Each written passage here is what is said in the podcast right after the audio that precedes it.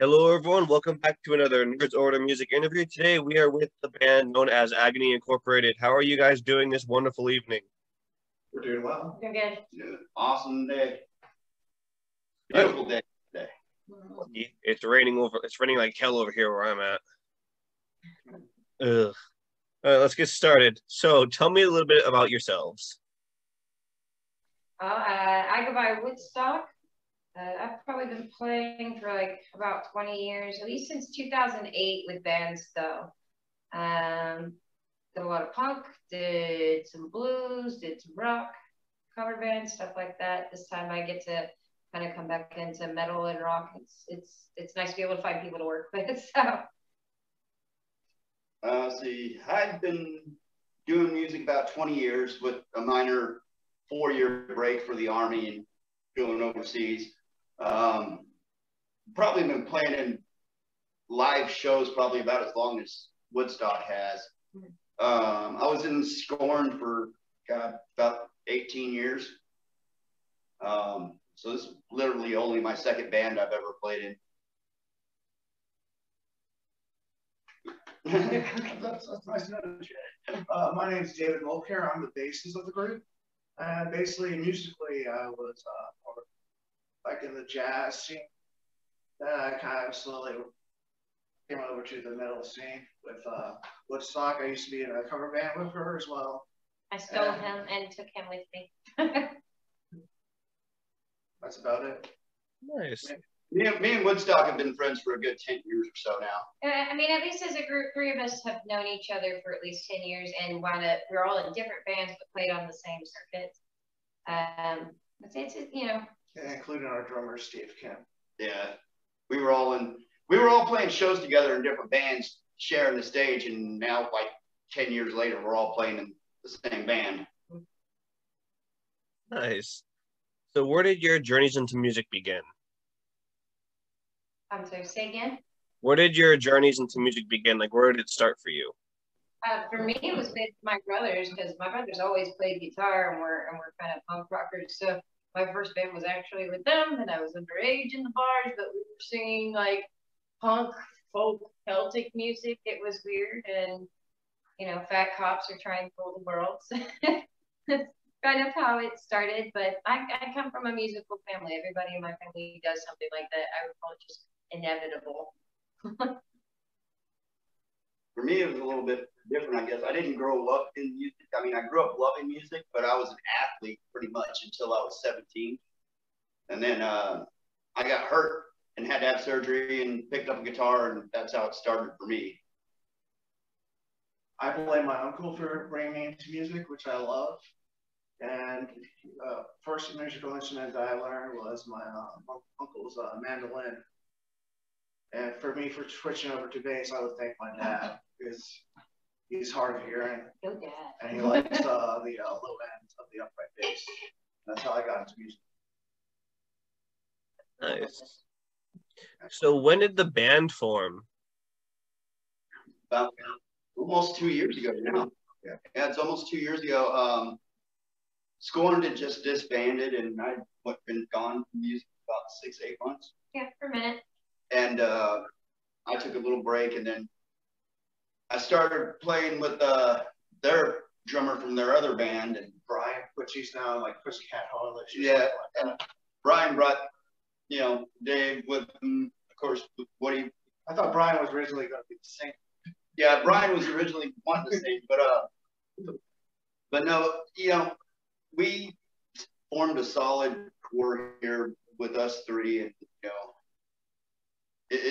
I guess it was about 2 years ago, and when Woodstock found out that Dave and Brian were playing, she called me up and she was like, "I want to play." Yeah, now we had come from a cover band, and it was kind of toxic. Everything went kaput, and I had. The drummer's name was Brian, and I had Dave. They were all pissed off at the central person around that. And Jay was still looking for people, so we kind of just moved people over here. We still wanted to play music. You know, we didn't want the drama. And the original drummer, he left. We kind of cycled through a couple drummers because they tried. They go, you know, this wasn't really what I wanted to do. We're much more settled now. It's nice because it makes everything nice and tight. What made you guys think of the band name? I think that's his. I think you can explain the best of what the band name is. Oh, Agony. Basically, it comes from every single one of us in this band have had traumatizing experiences in our life. Mm-hmm. So it's kind of like a collection of musicians who have just been through agony, you know? So it's kind of a collective Agony Incorporated. I like that. I really do.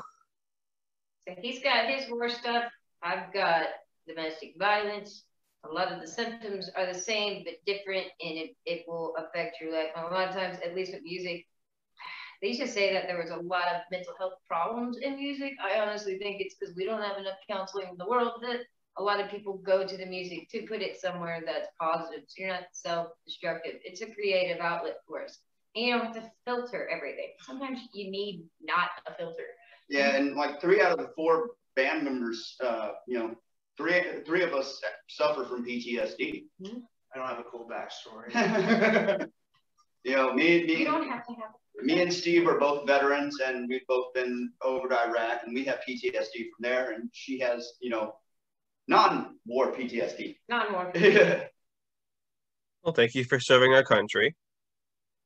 And the big thing about music, I totally get that, because music is my therapist. Without it, I wouldn't be here right now. So I can relate to that on a very personal level. It's actually why I started this whole thing up in the first place, was to give back to music. Yeah, you know, and we hope everybody feels that way when it comes to our music. You know, it's kind of, we hope they feel it on a personal level. Yeah. But my next question is, what is the music writing process for you and your band? Ooh, there's actually, I don't know, there's a couple different processes. Sometimes we just get into the garage and jam out, and some great music comes out. And then there's other times where one of us will have been working on a song for a while or something like that, and we'll just bring it in and be like, hey, I've got this, let's write around it. Yeah, I do like having the free jams. Some good stuff comes out of it. Johnny's Fine was actually a jam session, and I only recorded a snippet of it and then developed it later. It was never meant to be a song. It just went, boom, there it was. So I'll take them. I'll take them when they come. All right. Other times we're trying to be more precise, and we'll record everything, because I'm really annoying. Like, I want to do it section by section. I want to kind of hear the song from afar so I can tell, well, you know, I don't want to do too much in the wrong places either. It needs to build right on dynamic. I want it to be smooth. So sometimes I'm pickier about it. Yeah, and Johnny's Fine kind of took on a life of its own. We came in here, we jammed it, and we were putting it on the album, but we didn't expect it, you know, to really make its way around the way it has. And it's like, and we released a single after that, and nobody, like, Johnny's Fine still overshadows the single we have now. It's like, wow. It just kind of took on a form of its own and said, I'm going this way. Speaking of Johnny's Fine, what was the meaning behind that song? So the meaning behind Johnny's Fine is a commentary on no-knock raids in general. My thing is people have been smoking pot in their houses for a very long time. Most of the time, they're just doing it on their own. They're not violent. In this case, I'd say Johnny's a musician. He's sitting there. He's working on his music. He's smoking a bowl. He's really not bothering anyone. And then there's just this vibe of somebody busting down your door and causing all this chaos when what was already there was not chaos. Somebody dies. I'm going, we're seeing this a lot, even with people who don't have anything on. I'm like, it doesn't justify having that amount of force used for something like that. It's too much. It's overdone. So I don't really blame people for kind of ignoring the law in a sense. I'm like, you risk your life anyway, and even if you are peaceful, it kind of doesn't matter. At the same time, it gets really annoying to continue to try and educate people and be like, I will throw you a mountain of books and research and all of this, and we can look at the whole debate from all sides, especially when it comes to just drugs in general. But I mean, we just seem to keep doing the same thing, even when it doesn't work, and even when people are dying. I'm going. So we saw. It's still a weed song, but it's an angry weed song. I mean, it's one of those songs that the message is serious, but the music is light and happy. I don't, that happens all the time. I don't think I've ever written a happy weed song. I don't know. Haven't been high lately, Jay. What's wrong? I don't know. It's turned out not so happy. I don't know. Honestly, songs like that help the message sink in. When the lyrics are like really meaningful, but the music is kind of not, it really does help the lyrics themselves sink in, which is why I like music like that. That's actually why I fell in love with that song and wanted to ask about it. Because when you sent that to me, I'm over here like, okay, I'll give it a shot, and I'm like, oh my god, I need to fucking ask about this one. Really good stuff. Keep it up. It's more personal. Keeping personal song. Yeah, Keeping Score is probably a deeper song. Definitely a deeper song when it comes to the meaning. I'm a little shocked that it didn't, you know, shoot off the way I thought it was going to shoot off. But it I loved it personally. It just got overshadowed. It's a great song. It just got overshadowed by Johnny's Fine. People are still loving that. People were like, okay, we're not ready for the next one yet. We're still on this one. I can definitely see that, but I still love that one way more, personally. I love Keeping Score a lot more. I mean, well, I'm not trying to sound, I don't mean like that. I love both songs, yes. I just see the bigger message with Keeping Score. Like, guitar-wise, Keeping Score is probably my favorite song to play. And it's like one of my, out of 20 years of writing songs, it's probably my favorite song to play. Hmm. Well, speaking of that, tell me a bit about your time in Scorn. I spent 17 years or 18 years in Scorn. I guess you could say almost 20 because we're still not technically gone. We're just not doing shows anymore. But so I guess you could say 20 now. But at one point, I was a singer, and then I stepped down, and Cody took over as singer. You know, the 20 years in Scorn were really good. I enjoyed every single moment of it. We won 6 awards. It was, you know, Another Mistake was probably the biggest song we had. So I guess if you get a chance to go look up Scorn, Another Mistake, because that was probably the biggest song we had. Yeah, that was pretty much what sent us off skyrocketing. But yeah, Scorn was my first ever band, and I was just never the type to go from band to band. I stuck with Scorn and just kept on. This is kind of like a continuation. Yeah, I just kept putting new band members away, you know, into it, and then when we stopped doing shows, it was time for a new project. You know, can't get better than what we got now. Yeah. I love it. So far. Well, speaking of Another Mistake, what was the art behind that? I'm looking at the album cover right now. I love the art. What was the process behind that? What's that? I'm looking at Another Mistake right now. What was the process behind the cover art for that one? The cover of the artwork? Oh. Yeah, the artwork. The artwork. Oh, God, I don't even know what it looks like. Oh, man, that was, I guess it was about people having addictions and ruining relationships through it, if I remember correctly. We had a video on it, and that was what that was all about, was basically bad relationships. Bad. But I've been through a lot of those. Caused by addictions. Well, I haven't been through that aspect. I've been through bad relationships, but not the aspect of addiction. You know, me and Cody had both been in relationships where they were literally ruined because somebody decided they wanted to stay on drugs too long or didn't want to live life correctly. And, you know, it starts interfering with your lives.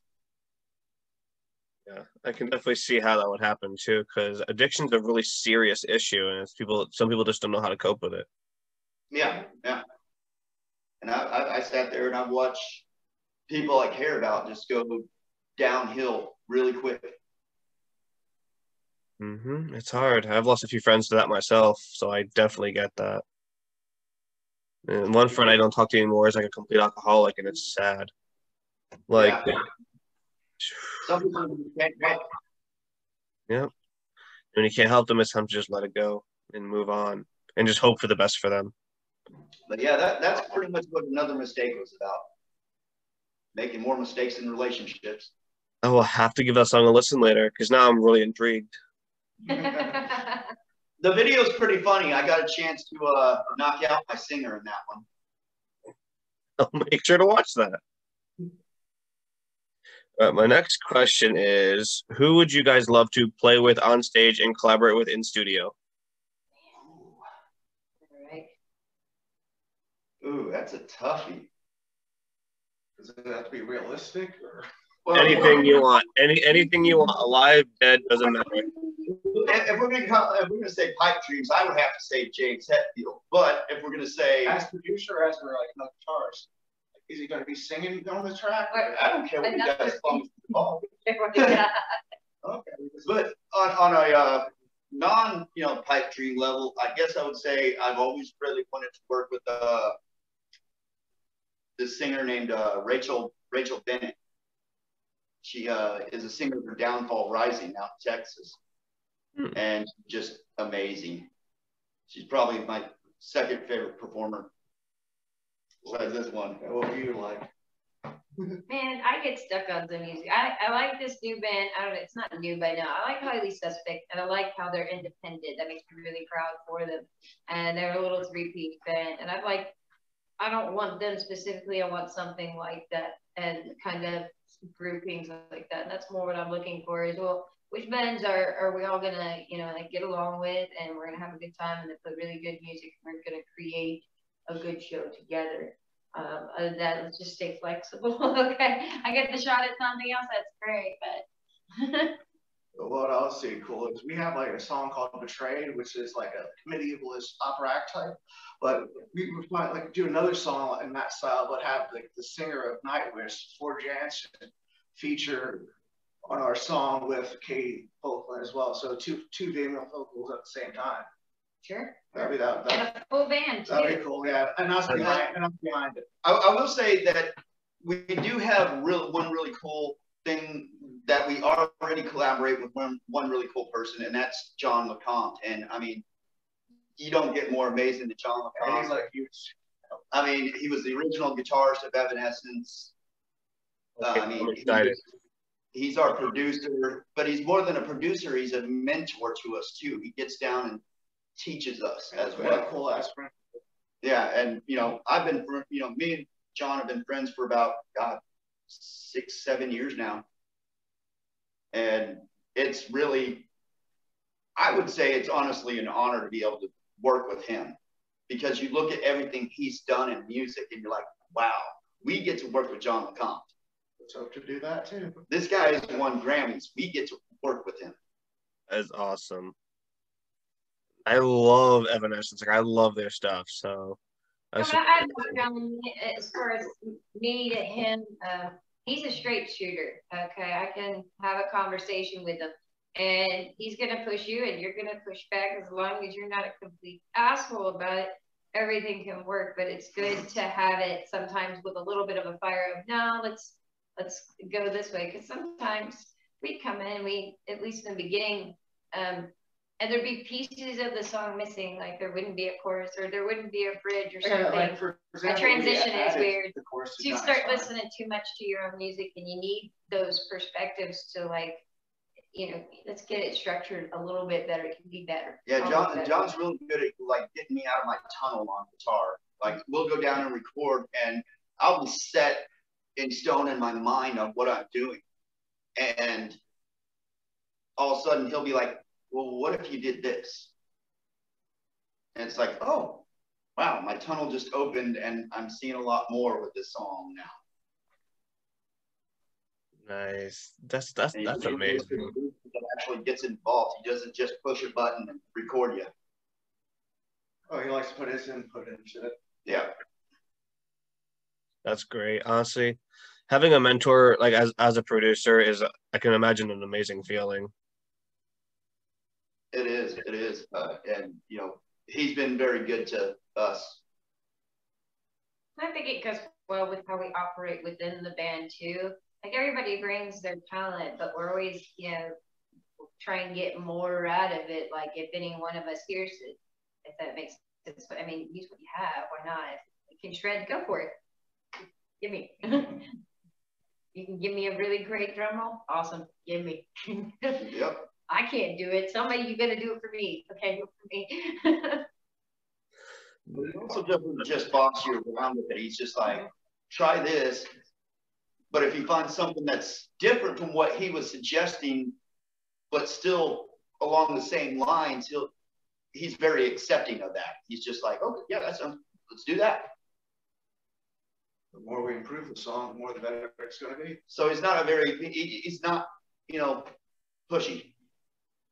He's just there to offer us guidance. That's how it should be, honestly, and that's amazing that you guys have such a opportunity like that and a resource. All right. My next question is, what is the best piece of advice you were ever given when entering music? Oh, this is a fun one, because this is one I've actually wanted to say to Katie, you know, but the best advice I ever got was, when you go on stage, you have to go up there and basically, the way it was put to me was, make it your bitch. You have to go up on stage owning it, and you have to go up on stage with all the confidence in the world. I love that. Mine's a little different. I actually quit for a little while and wasn't doing bands and wasn't doing music. I was still trying to keep my voice formed up and go do karaoke. Woo-hoo! Unfortunately, my karaoke is different than other people's karaoke, and it gets noticed. And people would, they, at a certain point, they kept walking up and said, "What are you doing here? You need to go do something with that. Get out." Like, basically. So I guess in an essence, I got told, don't quit and go do something so many times that I went, all right, fine, I will go put this somewhere. Otherwise, it's going to waste. And I think it's important people understand that you take breaks, and you take lulls, and that can wax and wane, but you don't have to pressure yourself. Just go create something you like, okay? I'm still thinking, really. You're still thinking about the advice? Yeah, but I was thinking, if music is your passion, you should go for it. Don't let people all you down and say, this is not worth it. This is a terrible life choice. Music has really helps out. It does. I can relate to that 110%. Without music, I wouldn't be here. So I definitely like that a lot.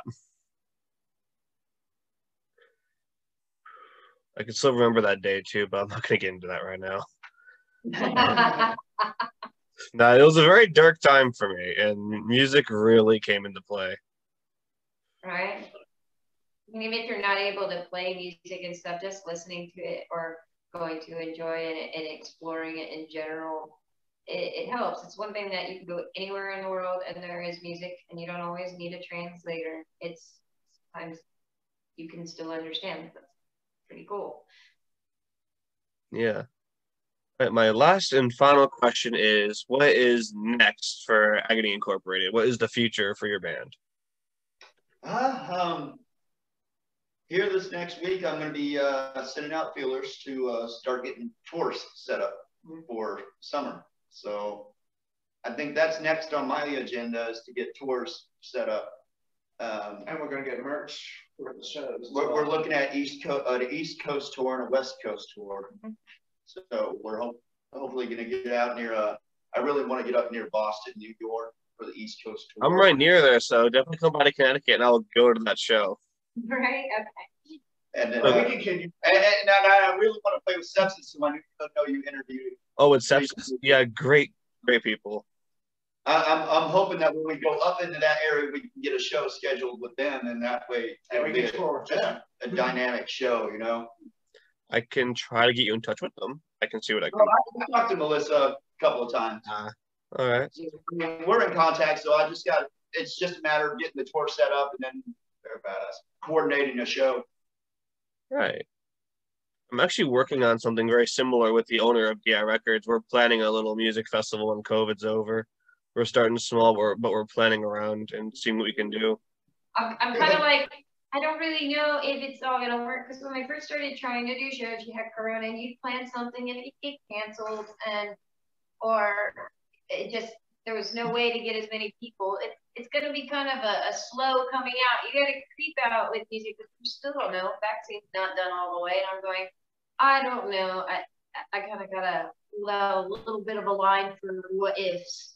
But there's the plan, and then there's what happens. I really look forward to getting out and seeing other bands and seeing some of these really cool places. That's probably my favorite part, is to get to see all this amazing talent. Yeah, once in life, go back to school. Definitely. And when concerts do start revving up again, I am going to go to as many as possible, because my life before this was always going to music festivals and stuff like that. I miss those days. Right. I really miss those days so much. I miss the sun, okay? I miss the sun. What is exciting about all this, though, is everybody is just bursting to wait to get out, to go out to concerts now. And before COVID happened, there were some music scenes that were starting to, you know, be on their lifelines, because nobody was going out to shows anymore because they had taken it for granted and everything. And now that the COVID hit, it's like everybody's starting to get revved up, and they're like, man, we should have gone to more shows before COVID.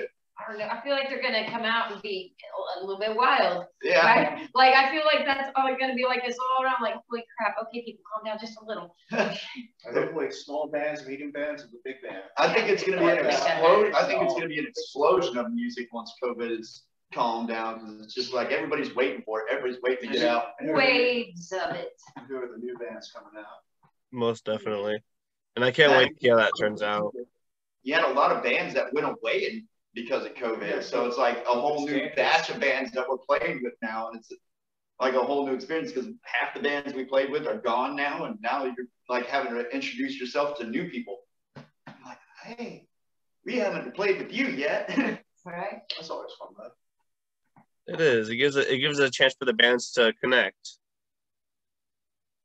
It's making things more exciting, knowing that it's probably going to be an explosion once it comes to an end. For our next show, we're going to play with all three new bands that we haven't played with. Mm-hmm.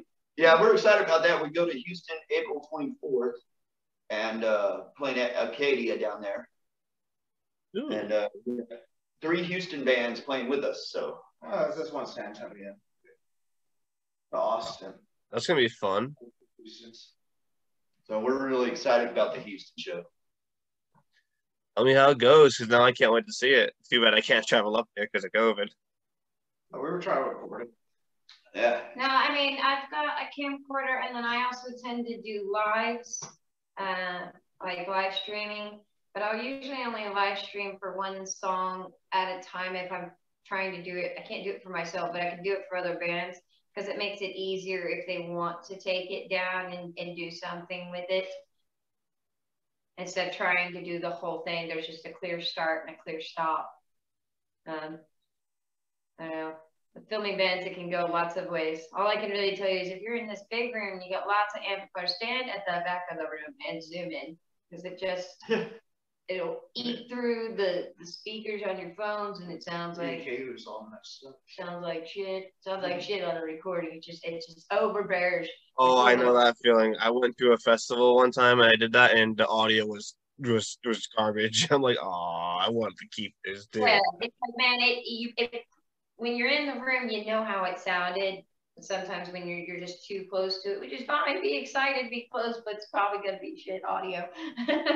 But it does remind me of the first time I ever heard her sing. Her voice is so powerful. I did not know her voice was so powerful. So I'm standing right next to the speaker. And she starts singing, and my ear goes, ow, that's powerful. Wow, it's loud. Shouldn't be sad about speakers. Anyway. Super loud and singing, but otherwise, like, very quiet.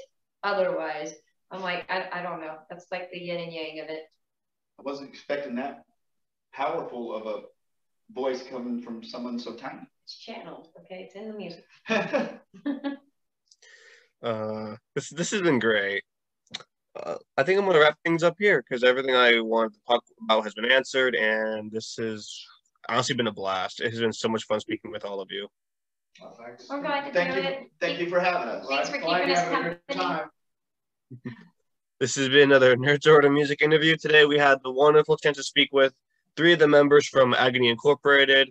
Thank you guys so much for being here, and all of you guys have an awesome night. Take care. Later. You have a nice night, man. Johnny's in the back room getting hot. He's doing all right. He's feeling fine. He's having the time of his life. He's kicking his tunes, playing down the beach. You can hear the music down the whole damn street. He's fine, fine, fine. And Johnny's